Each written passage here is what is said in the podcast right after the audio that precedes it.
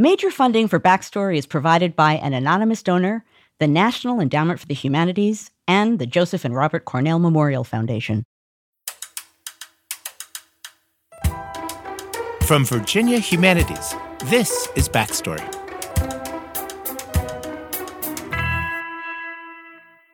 Welcome to Backstory. I'm Brian Balogh. I'm Nathan Connolly. And I'm Joanne Freeman. We're going to spend the next hour talking about food. And since we're a history show, let's start things off in the 18th century with a fiery newspaper essay written by Benjamin Franklin. Mm-hmm. Now, Ben Franklin had strong opinions about almost everything, including what Americans ate. Okay, let me see that I can do my best Ben Franklin impersonation here. This is historian Katrina Vester. She says that in his essay, Franklin rushed to the defense of an American food that a British writer had mocked. Benjamin Franklin with a German accent. Okay, here we go. Pray let me, an American, inform the gentleman who seems ignorant of the matter that Indian corn, take it for all in all, is one of the most agreeable and wholesome grains in the world. That's right, corn that its green leaves roasted are a delicacy beyond expression, that samp, hominy, succotash, and knockahawk made of it are so pleasing varieties, and that Johnny or hoe cake, hot from the fire, is better than a Yorkshire muffin. Samp, hominy, knockahawk? Samp, hominy, succotash, and knockahawk are all corn based dishes. And why is Ben Franklin defending their honor? Well, by 1766, when Franklin wrote this piece, Great Britain's relationship with its American colonies had started to fracture. The English levied taxes that Americans basically didn't want to pay. Colonists responded by trying to organize boycotts of British goods. It was in this context that Franklin came across the offending item in the British press. Claiming that the English don't have to be afraid of a boycott staged by the American colonies, because to eat their indigestible corn mush for breakfast, they need English tea to swallow it down. What? Oh, that's cold. This infuriated Franklin, so he fought back with his pen. Vester says that Europeans often mocked the way that American colonists ate. Their food habits, their etiquette, their table manners. But going after corn was a bridge too far. Indian corn, as Franklin called it, was indigenous to the American continent and it was a staple of the colonist diets. And who could possibly not like corn? Yeah, what's with those English? In Europe, corn was considered to be animal fodder or food to feed the very poor. The fact that it was Indian corn was also part of the problem in European eyes. And so was often connoted with uh, being savage. And so, if you ate a food that was indigenous and that was connoted with savagery, the idea was that it would turn you savage yourself. Franklin turned these ideas on their head and offered a challenge of his own. Benjamin Franklin answers defending American food, but also making a political point at the same time all this corn eating that the Americans do in different regions is something that connects them. So there is something that unites the colonies that is, of course, not only corn, but it's also political agency, but basically uses food as a metaphor to bring this point home. After the revolution, Vester says corn became the signature food of the new nation, enjoyed by rich and poor alike. Embracing corn also meant that Americans uh, distanced themselves from their European heritage and embraced a New World heritage. And for this, they heavily appropriated Native American culture. It's ironic after the European settlers in the New World have uh, committed genocide. But there is also a late recognition that they also owe to the New World their culture.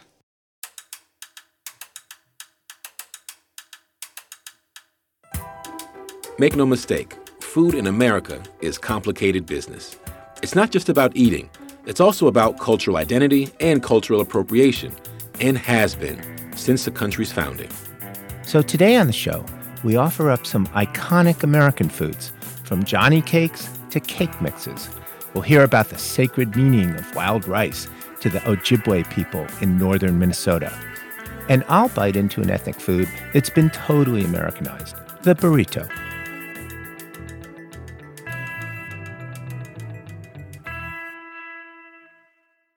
But first, we're taking you to an 18th century feast. Historian Kelley Fanto Deetz writes about foodways on Virginia plantations. She says that feasting was the major form of entertainment for wealthy planters. You would find multiple tablecloths laid out. You would have several courses of food. You would have puddings, you'd have roasted meats, you'd have fruit from all over the place. You'd have I mean the the spread was all about showing off your wealth. There was more food than anyone could have ever eaten at these things. Guests would sit down to eat in the mid afternoon after the men spent several hours drinking in the parlor. Deetz says alcohol was every bit as important as the food oh my goodness, they had rum from the Caribbean, they had tons of brandies, they had wines that were made on grounds made out of blackberry and and so you'd get pretty drunk before dinner. Now, of course, all of this bounty, from the imported rum to the meats and the puddings served at dinner, was produced, cooked, and served by enslaved people. Our co host Ed Ayers sat down with Kelley Fanto Deetz to talk about these plantation feasts and the enslaved people who prepared them. They start us off in the dining room, with the guests. The whole idea is you go and you feast, and feasting was central to Southern hospitality. If you think about the pineapple that you see all yeah, over yeah. Virginia, right? Most people don't even realize what that means.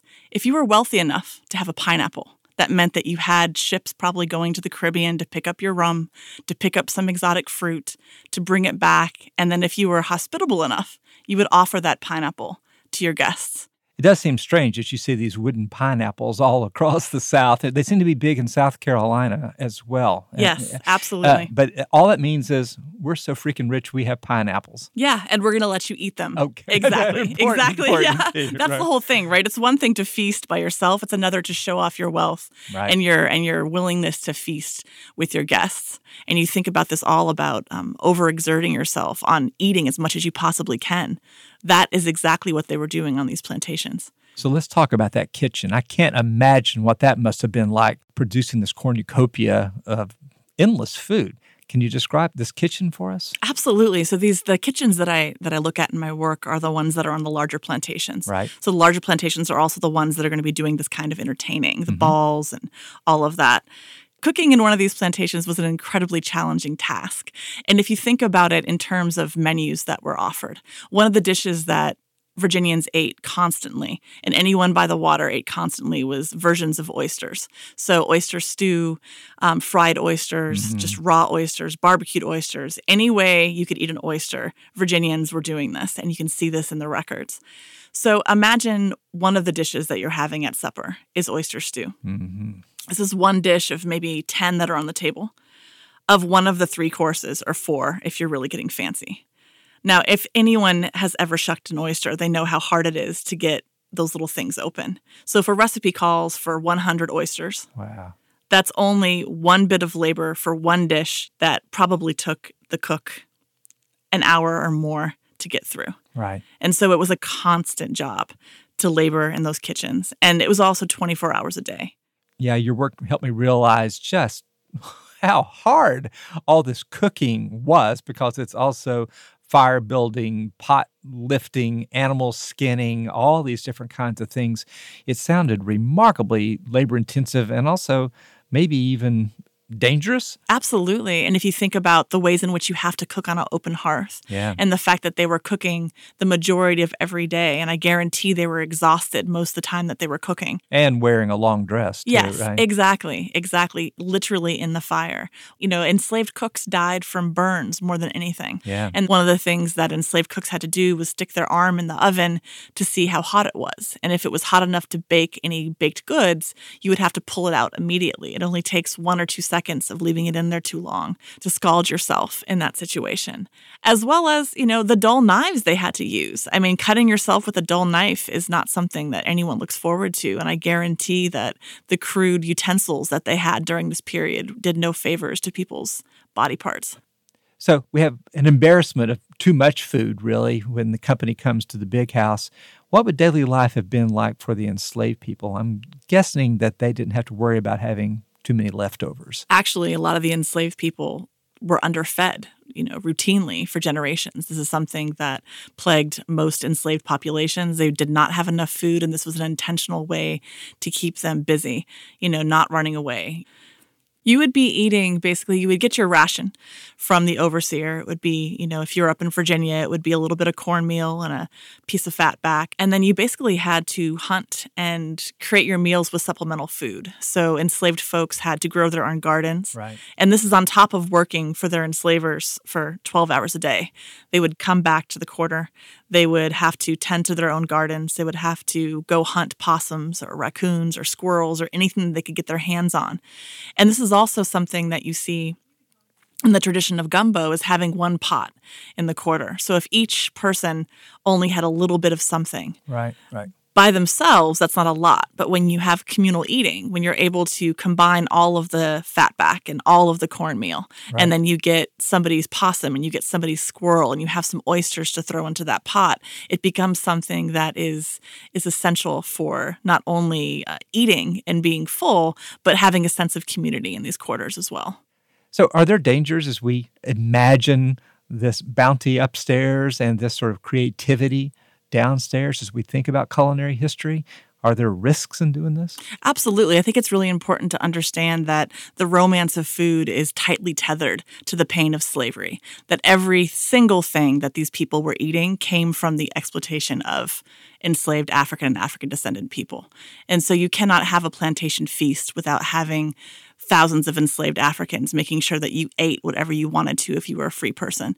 So, do we know the names and identities of some of these cooks who are making these wonderful feasts? George Washington's enslaved chef, I think, is really remarkable, and I'll tell you why.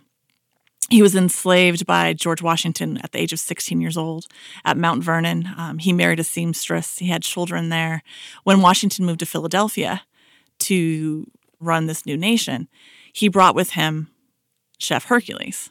Now, Hercules made a splash in Philadelphia. He met a lot of people. He was very well respected. There's rumors that he, or there's records of him dressing up in this, you know, extravagant outfit. He had buckled shoes, he had hat, he had a gold cane, hmm. and he would walk down Main Street in Philadelphia and people would bow to him. His kitchen was so well known that people bought leftovers out of the back doors up to $200 a year Wow. to eat his food, right? Um, I would argue Back that when two hundred dollars would buy you that's a lot of food. money, Yeah, right? right. So um, I would argue that Chef Hercules is America's first celebrity chef, hands down. I can't think of anybody during that period that was more well known than him. So you seem to know a lot about this cooking stuff. How did you get interested in this? So it was a combination of things. I was a professional cook for 10 years Oh, in wow. California before Oh. I decided to be a historian or go dig in the dirt and be an archaeologist. And so I got into it through actually reading the 18th century Virginia Gazette when I was in graduate school, trying to figure out what exactly I wanted to write my dissertation on. When I came across all of the ads for enslaved cooks, I had a million questions. Yeah. And then it was nice too because I used my culinary training in the archives by looking at old cookbooks. And something that I really enjoyed doing was, you know, you get your white gloves on and you're in the Virginia Historical Society and everything's all precious.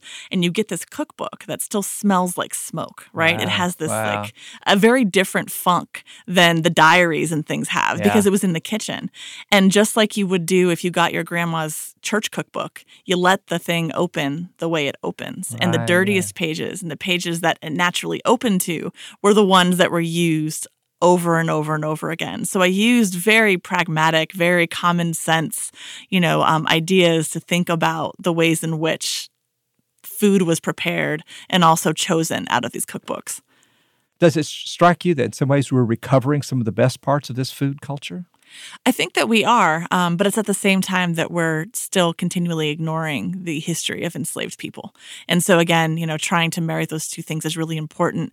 I found that my work looking at enslaved cooks in these kitchens is kind of a gateway drug for people to talk about slavery. Right. Because most folks won't come to a lecture on slavery, but they'll come to a lecture about food because everybody loves food, because there's a food network, because people are obsessed with it. Right. Um, when people come and listen to me speak, they very quickly realize that I'm talking about labor, that I'm talking about chattel slavery, I'm talking about abuse, the subversive roles of these enslaved cooks, and then, of course, the art that they produced. But it's all one and the same. And you cannot tease those out. And, you know, if you go to plantation museums today, and this has been the case for generations, you hear about the mistress cooking the food. You hear about this very sanitized version of history, when in fact, you know, if you look closer or just open your eyes a little bit, you realize very quickly that it's more nuanced than that. It's a lot more complicated.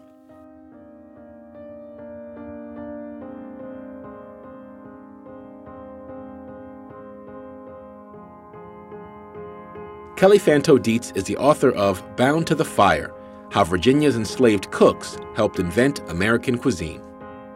Earlier, we heard from Katrina Vester, a historian at American University.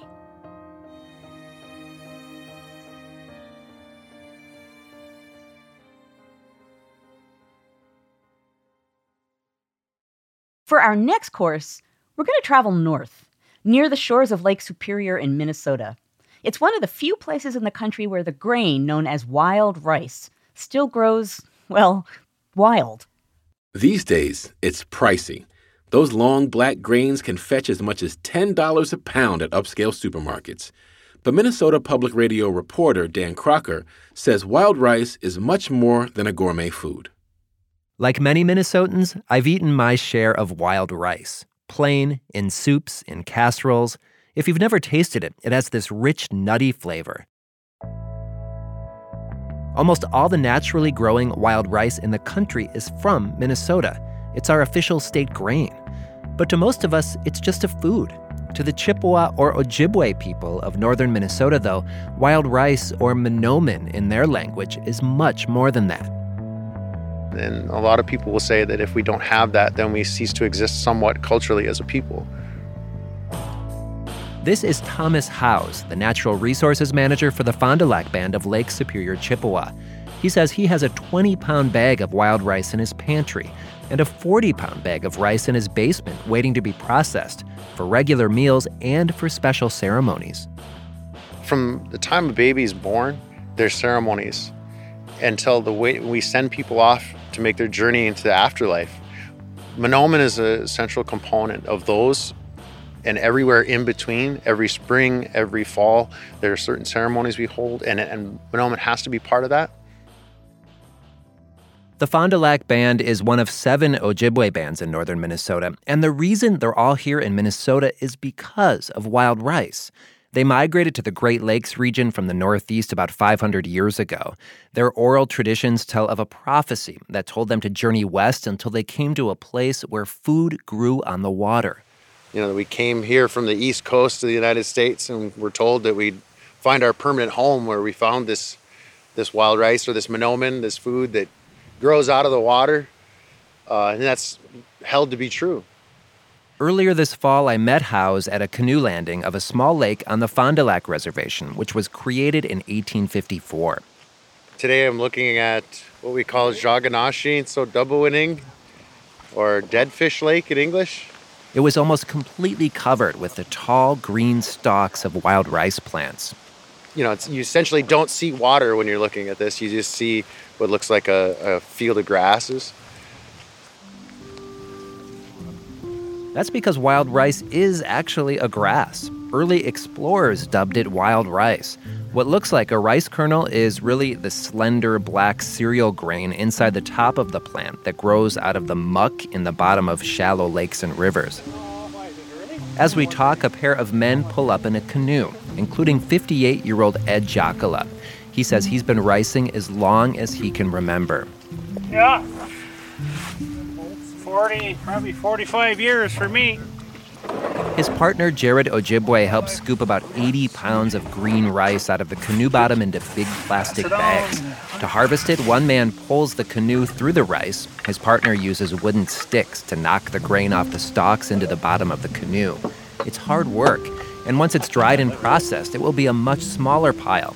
Ojibwe says he worries that young people nowadays aren't willing to put in the work needed to keep the tradition alive. The younger ones that are all on Facebook somewhere. or they're scared of the water, scared of bugs, he says. The annual harvest of rice on the reservation is actually a revival of a tradition of a sacred food that nearly disappeared. Um, this particular lake at Deadfish, before 20 years ago, rice like this wasn't very common. And so you'd have rice here one out of every six, eight years. Just depended. You'd have to get lucky with the weather. Howes says in the early 1900s, the county government began digging a network of drainage ditches, part of a failed effort to make the land more suitable for conventional farming. The idea was that you were going to make land more settleable, basically, make some of this landscape less wet. It's 50% wetlands, roughly, out here on the reservation. And so that's a tough challenge. But those drainage ditches disrupted the flow of water in and out of the lakes and nearly destroyed the wild rice. In the 1990s, the tribe began experimenting with ways to revive rice habitat. They put in dams and holding ponds to try to mimic the area's hydrology before all the canals were put in. And that's really seemed to work. And then now, what we see, you know, for the last 20 years is that rice essentially is here almost every year, except for real catastrophic precip events. And not just here. The Fond du Lac Chippewa have cleared out aquatic vegetation that's crowded out the rice and other lakes. They've spread seed to help it grow back. And now the band is helping other tribes restore wild rice elsewhere in Minnesota, Wisconsin, and Michigan. We're on to something. Much of wild rice management is left to nature, but there is, for bringing rice lakes back, there is a little piece that, that certainly humans can play. So it's in, our mind, it's like we want to try to keep these lakes as healthy as possible uh, for as long as possible because we have so few lakes that have it. But you can see from talking with the community members how important it is. It's, it's so much of our, our, our, unique sort of Ojibwe, Fond du Lac Ojibwe identity. Later, another canoe pulls up to the landing at Deadfish Lake. 20 year old Bruce Martineau heaves it onto shore. He says it's his fifth year ricing, first with his grandfather, now with his dad, Francis Martineau. He's definitely not afraid of bugs and not spending all his time on Facebook. I ask him why he does it.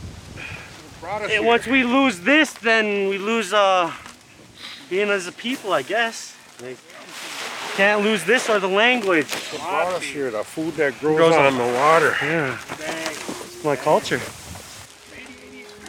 The first rice he harvested this year went to his grandmother, a young person helping an elder keep the tradition alive.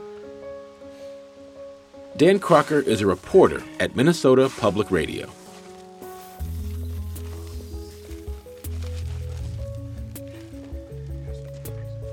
A few years ago, Dan met a Fond du Lac tribal elder named Jim Northrup at a wild rice camp. Tribal members had gathered to dry and process their wild rice harvest. Next to a crackling campfire, Northrup recited his poem about rice and ricing.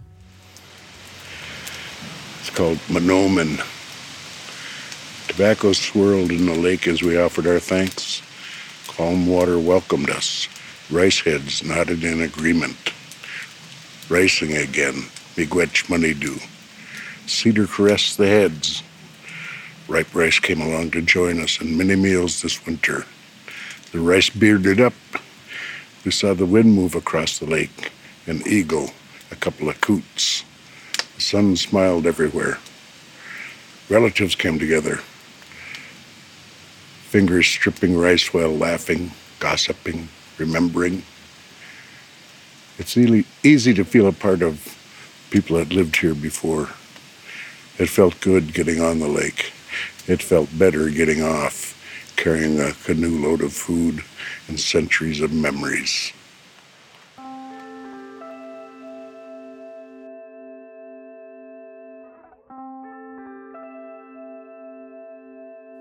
That's Jim Northrup reciting his poem Mahnomen. Northrup died last year.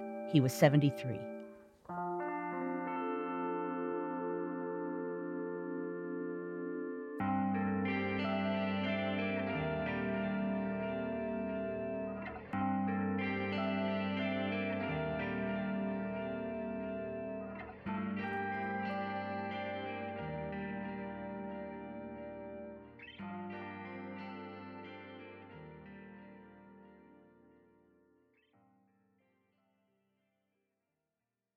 Hey, Joanne, Nathan. We've been talking a lot about food, but I didn't want to just talk about food. I wanted to eat some food. Will you put that down? We have a show to do. Very funny, Nathan. But you might be surprised to hear that I actually did some hard hitting reporting on one of my favorite American dishes, the burrito. Well, now, wait a minute there, Brian. Isn't that technically a Mexican food? Uh, Joanne, always the historian. You've certainly gotten to the crux of things as usual. But I don't want to say more. Can we just roll the tape? Hola. Hey, Brian. Soy Brian. How are you? ¿Cómo estás? Nice to meet you. Ramona. Hola, Ramona. We paid a visit to Pati Jinich, the host of Pati's Mexican Table on PBS. Of course. Beautiful house. Pleasure. Oh, thank you, thank you. It's it's a little bit not Mexican outside, but once you come in, it feels very. She takes us into her kitchen and picks up something that looks kind of like a bell pepper. So this is the poblano chile, and it's it's my favorite chile because it's adorable. Just look at it. It's like super curvy. It's chubby. It's shiny. You, you play favorites with your chili? This is my favorite, really, of them. Well, no. The chipotle too. now I don't know. I mean, I love the poblanos, and so this is fresh, and then. Jinich is passionate about Mexican food. She grew up in Mexico City, and she's lived in the U.S. for 20 years now. So I was anxious to hear her thoughts on Mexican food in the U.S., especially the American burrito. I don't know who decided to add everything into the burrito, which was, you know, the meat, the seasoned meat or chicken or whatever protein, and then, oh, if you're gonna eat the rice and the beans, why don't we throw it in there too? So it's the rice and the beans and the guacamole, and then these other American garnishes are added, you know, the sour cream and the cheddar cheese and more salsa. And I think that Americans absolutely love the burritos, and Mexicans look at the American burritos and think, oh my God, what did they do to this dish, you know? Um, so I want to show you the Mexican way. So you might have found something like the burrito in the 16th century when Spanish conquistadors introduced wheat flour to the native diet. So in the south of Mexico, everybody was making corn tortillas, and there was no way to to you know add flour tortillas to that repertoire because the south of Mexico adores its corn tortillas. But from the center to the north, they started adapting the tortilla to the flour tortilla, which was also sort of a variation of the pan árabe or pita bread that the Spanish had brought with them. It turns out the American burrito is a direct descendant of the Mexican burrita. Always made with a flour tortilla that is fresh, you know, either just made or from the tortilleria. And it's always heated. It's never served cold or as a wrap and it only has one ingredient, but the ingredient is one exquisite ingredient. You know, it's not a piece of meat that you throw in there. It's chilorio, for example, which is what I made for you, which oh, is um, pork butt or shoulder. You have to use meat that still has fat in it, and it has orange juice and water. And so the meat first cooks in that until it's completely cooked and it starts caramelizing and then you shred that meat and you finish it off in an ancho chile sauce or adobo. And the ancho chile sauce or adobo has ancho chilies. You have to remove the stem.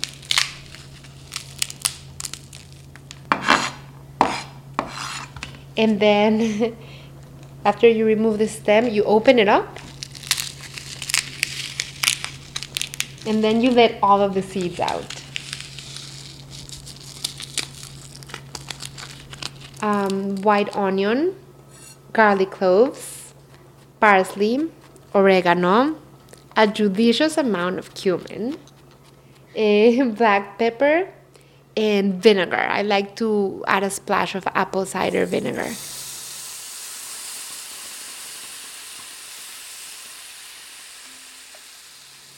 And then you just let that cook until the liquid has become very thick and the meat has really absorbed it. And then you have this.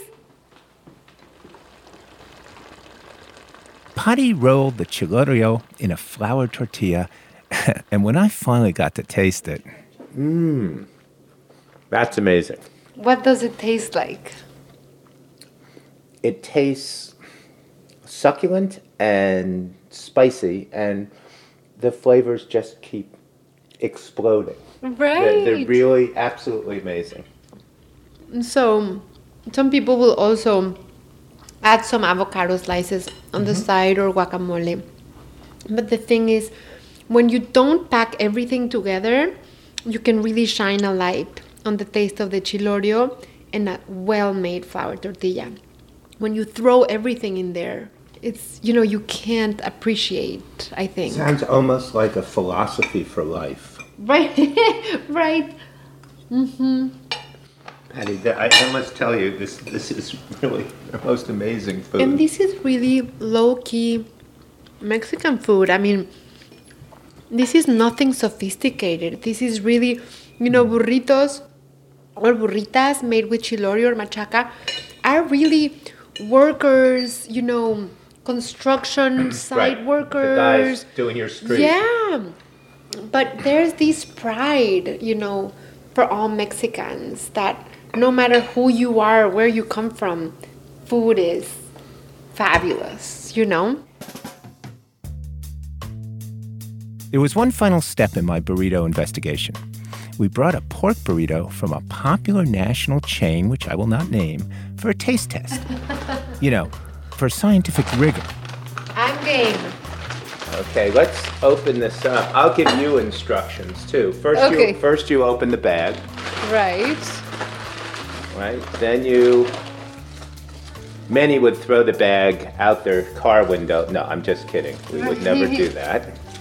So already you can see the difference. This is gigantic, Right. gargantuan, you might say, even after we cut it in half. The tortilla is probably the size of like a pizza, right? It, this is this this is the burrito that ate Chicago, apparently. Oh my Uh. gosh. right? Okay. You can see, and and mind you, um, whoever assembled this didn't begin to put all the possibilities in yet. There are what, at least five, six, seven different ingredients. I want to taste the meat that went in here. Okay. Okay, let me see.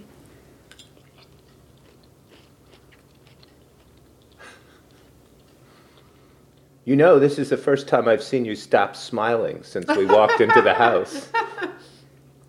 I don't love it.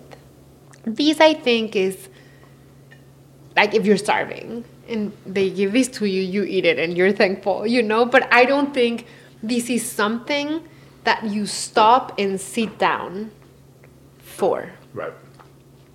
Entirely forgettable. Right. But I'm very grateful that you brought it. Pati Jinich hosts the award winning PBS show Pati's Mexican Table. You can find a recipe for chilorio burritas on our website at backstoryradio.org.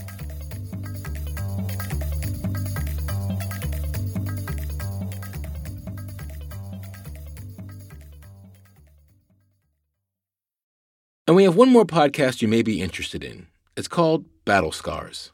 Battle Scars is a podcast for veterans from many countries and all branches of the services to share their stories. Here are some examples of the kinds of things you'll hear. Host Tom Tran talks to those who saw action on the front lines and in the elite fighting units, but he also interviews those whose contributions are often overlooked, but whose stories are no less riveting. You'll hear from vets like the badly burned soldier whose five year old daughter actually taught him how he shouldn't be embarrassed by his injuries. You'll hear about a soldier who killed in battle and the morbid curiosity civilians have about her experience. A combat medic explains how he feels God heard his battlefield prayers and intervened to save the lives of the wounded men he treated, and why the memories of one particular casualty still upset him. And Tom shares his own experiences of fighting in Iraq and how he struggled to make the adjustment to civilian life. Sometimes there are tears, sometimes there are laughs, and just occasionally there's some salty language. To listen to the show, just search for Battle Scars in Apple Podcasts or whichever podcast app you use. As with any good meal, we're going to finish things off with something a little sweet. Food historian Laura Shapiro has a special place in her heart for one dessert in particular.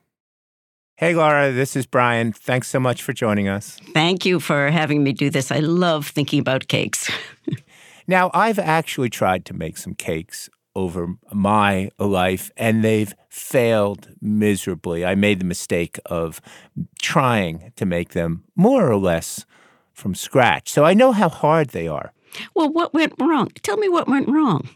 Well, you name it. One came out incredibly flat. It just never rose. And my, um, let's just say, backseat driver who was advising me nonstop insisted it was because I kept opening the oven to yep. take a peek. Your backseat yeah. driver was absolutely right. Oh yeah, no, no, she makes great cakes. Look, I, there's no question. And the other came out weighing about 120 pounds.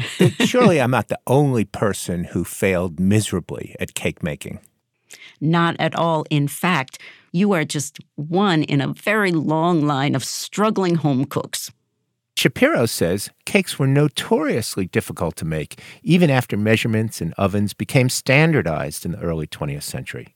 Back then, women often rode into flour companies to ask what had gone wrong with their cakes. Why is there this weird crack across the top? Why didn't it rise? Why does it sink in the middle? All these things that are just, you know, people who bake are supposed to know these things and they didn't. In fact, one company, General Mills, invented the iconic character of Betty Crocker to answer these kinds of questions. Oh.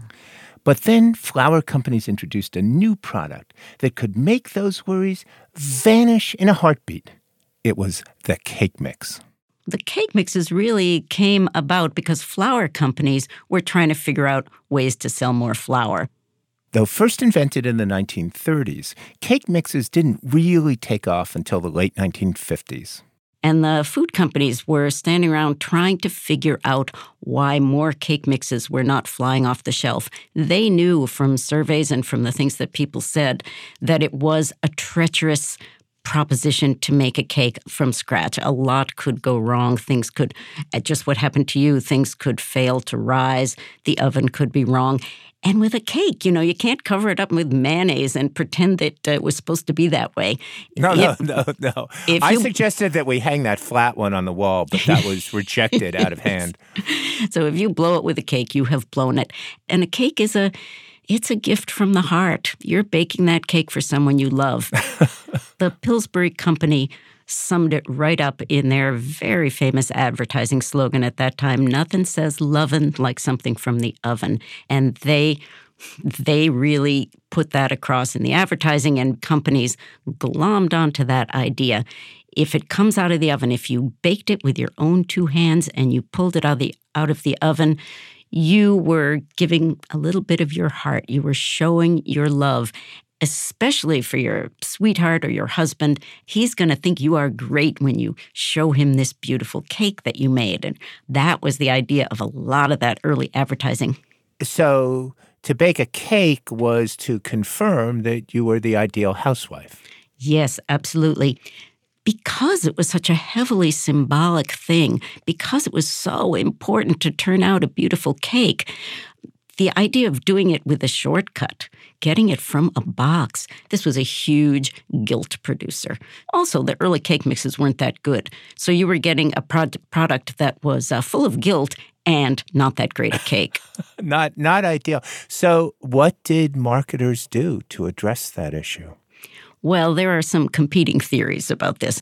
I think the thing that turned cake mixes around was frosting. Well, come on. I mean, what do we really eat cake for anyway? Well, yes. So the frosting was obviously the thing that people wanted. Besides, if it's a cake mix cake, frankly, it does taste kind of disgusting. And the frosting could be the only good thing about it, though. After a while, they figured out how to make frosting mixes, and those were terrible. I mean, tasted terrible. So uh, I'm not a fan of cake mix cakes or or frosting mixes. But as soon as they started advertising not only the frosting and the way that you could uh, turned these cake mix cakes into you know, something that looks like it came out of Versailles with uh, elaborate shapes and characters and people. So this was the personal touch. That is exactly what the advertising and what the women's magazines were pitching. Make the cake, that's the least important part of this, and then make it your own. This is creative. That is, you are the little Picasso of your cake. Now, were these mixes part of a broader trend? Did they lead the trend towards processed foods. I, I, I, know that when I talk about the 1950s with my students, I talk about TV dinners, for instance. You got your meat, you got your potato, you got your vegetable, you got your dessert. Well, they're different from TV dinners in in an important way. They were part of that whole wave of post-war packaged foods, absolutely, and they were a prime example of that. TV dinners never became dinner they people stayed away from them at first. They were they were not a hit right out of the market at all. And then gradually, people started to use them. Uh, you'd give them to the kids when you were going out, or the babysitter would yeah, put them in the exactly oven. exactly when we got them. Exactly. Yes, exactly. But, and it was great. We rooted for our parents to go out. Right. Much better than than home cooking. Right. But uh, but nobody in a gazillion years you would not have put a TV dinner in front of company. Cake mixes, unlike many other packaged products actually became cake. They became, in the American mind and imagination, the thing that they originally imitated. Well, if I were in your family, I would challenge you to a taste test. Has anybody done that? Have you ever done a blind comparison of a homemade cake and a store bought mixed cake? I did do a taste test once. I did it to a uh, a group of women who were gathered to hear me speak on the wonderful topic of Betty Crocker in Michigan, and I baked a simple cake from scratch and a simple cake mix cake and I brought them both to the talk and I cut them up and I had people taste them and I asked them which they preferred and could they identify the cake mix. Two a woman. They identified not only the cake mix cake, they knew exactly the brand it was and within wow. that brand, and they preferred it hands down over the scratch cake. So wait, wait, wait, wait, wait, wait, wait a second. I did not see that coming. Why did they prefer it hands down over the scratch cake? Because our palates have changed in response to this. I think that is the real role of packaged foods in this country. They have changed our palates. We are now much more responsive to sweetness, to chemicalness, to, and in terms of cakes, to that uh, artificially light texture. Those cake mix cakes are going to stay light for like a year. my cake, I made them both at the same time and brought them in the next morning, and my cake was already starting to dry out a tiny bit. Not Betty Crocker. Her cakes were light forever. So they they could taste that and they liked it better. But I think our palates are now we spring to attention at sweetness and chemical.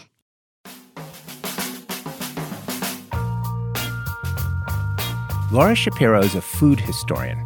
Her latest book is What She Ate Six Remarkable Women and the Food That Tells Their Stories.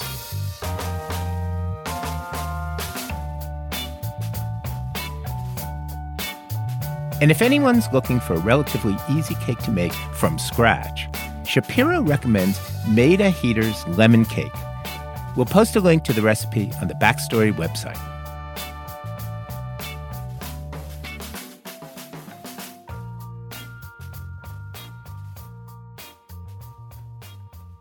So it seems to me that cake mixes are really about American marketing. It triumphs. Speaking of which, wasn't your dad in marketing, Joanne? yes, indeed. My dad was a market researcher uh, who worked for a while for General Foods. Oh, wow. And we would always get the food that was trying to be marketed. But of course, for us to be able to give a, as kids, the Freeman kids, honest feedback about the food, like any other sort of focus group, we would get like three boxes of, like, say, a snack food, and one would be marked A, and one would be marked B, and one would be marked C, and our cupboards were full of things with white wrappers and letters on them. So, but um, we would have to taste the different, you know, A, B, and C snack food, and then sort of come up with what we thought was, um, you know, how did it taste to us? What did it make us think about? Kind of like the Freeman family focus group. Right, uh, right, and then my father would absorb that kind of stuff, and then somehow it would get twisted around and end up being marketed as this spontaneous expression of how wonderful this food is. It'll make you feel X. It'll make you Right. feel Y. So your flair for language then came from having to taste test everything on, on, under your dad's watch. No, but that, it's, an amazing example, though, too, of, of the way in which you know these big questions about identity and nation end up coming back to like the family breakfast, lunch, and dinner table. You know, Right. For me, coming up, I mean, having cereal in the morning on, on Saturday while watching cartoons seemed like a quintessential American thing to do. But my Jamaican grandmother, you know, coming from a British background, just wanted to have like tea and something very different, Hmm. right, in, in, in the Hmm. morning. So that was a kind of culture clash, I guess one could say, um, in my house. And I was just amazed by the American mainstreaming of the bagel. I mean, Ah. today you in Washington, D.C., or even in small towns, you- you'd be hard pressed to not find a bagel chain. Right. You know, when I was a kid, the bagel was a pretty exotic food, and you had to go to the delicatessen in certain neighborhoods, certainly to get a good bagel.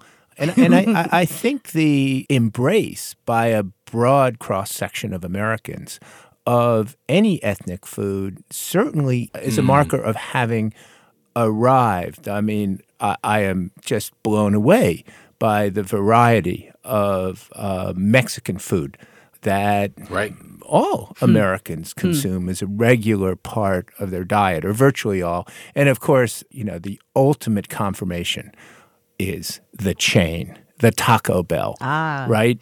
You really made it, right? An entire international corporate chain built around an ethnic food that might have been very hard to find in a lot of places in America. Right. Really just 50 years ago. Right.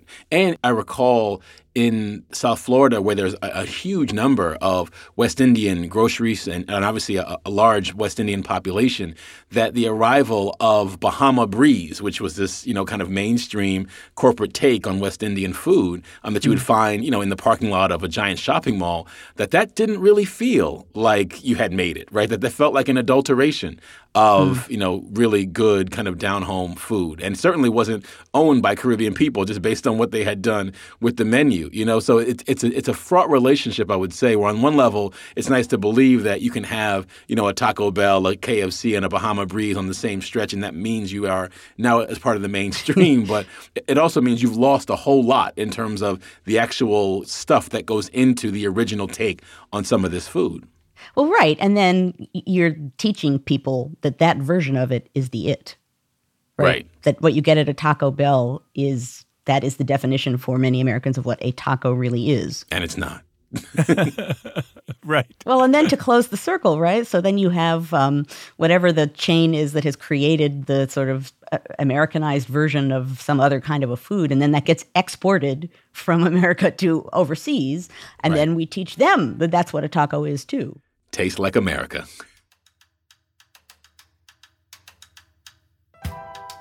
That's going to do it for today, but you can keep the conversation going online. Let us know what you thought of the episode or ask us your burning history questions. We know you have some. You'll find us at backstoryradio.org or send an email to backstory at virginia.edu. We're also on Facebook, Tumblr, and Twitter at Backstory Radio. And feel free to review the new show in the iTunes Store. Whatever you decide to do, don't be a stranger. This episode of Backstory was produced by Bridget McCarthy, Nina Earnest, Emily Gadek, and Ramona Martinez. Jamal Milner is our technical director, Diana Williams is our digital editor, and Joey Thompson is our researcher. Additional help came from Sequoia Carrillo, Robin Blue, Anjali Bishash, Emma Gregg, Courtney Spagna, and Aaron Teeling. Our theme song was written by Nick Thorburn. Other music in this episode came from Ketsa, Poddington Bear, and Jahzzar. Special thanks this week to Jon Lohman of the Virginia Folklife Program, and thanks as always to the Johns Hopkins University studio in Baltimore. Backstory is produced at Virginia Humanities. Major support is provided by an anonymous donor, the National Endowment for the Humanities, the Joseph and Robert Cornell Memorial Foundation, and the Johns Hopkins University. Additional support is provided by the Tomato Fund, cultivating fresh ideas in the arts, the humanities, and the environment. Brian Balogh is Professor of History at the University of Virginia. Ed Ayers is Professor of the Humanities and President Emeritus of the University of Richmond. Joanne Freeman is Professor of History and American Studies at Yale University. Nathan Connolly is the Herbert Baxter Adams Associate Professor of History at the Johns Hopkins University. Backstory was created by Andrew Wyndham for Virginia Humanities.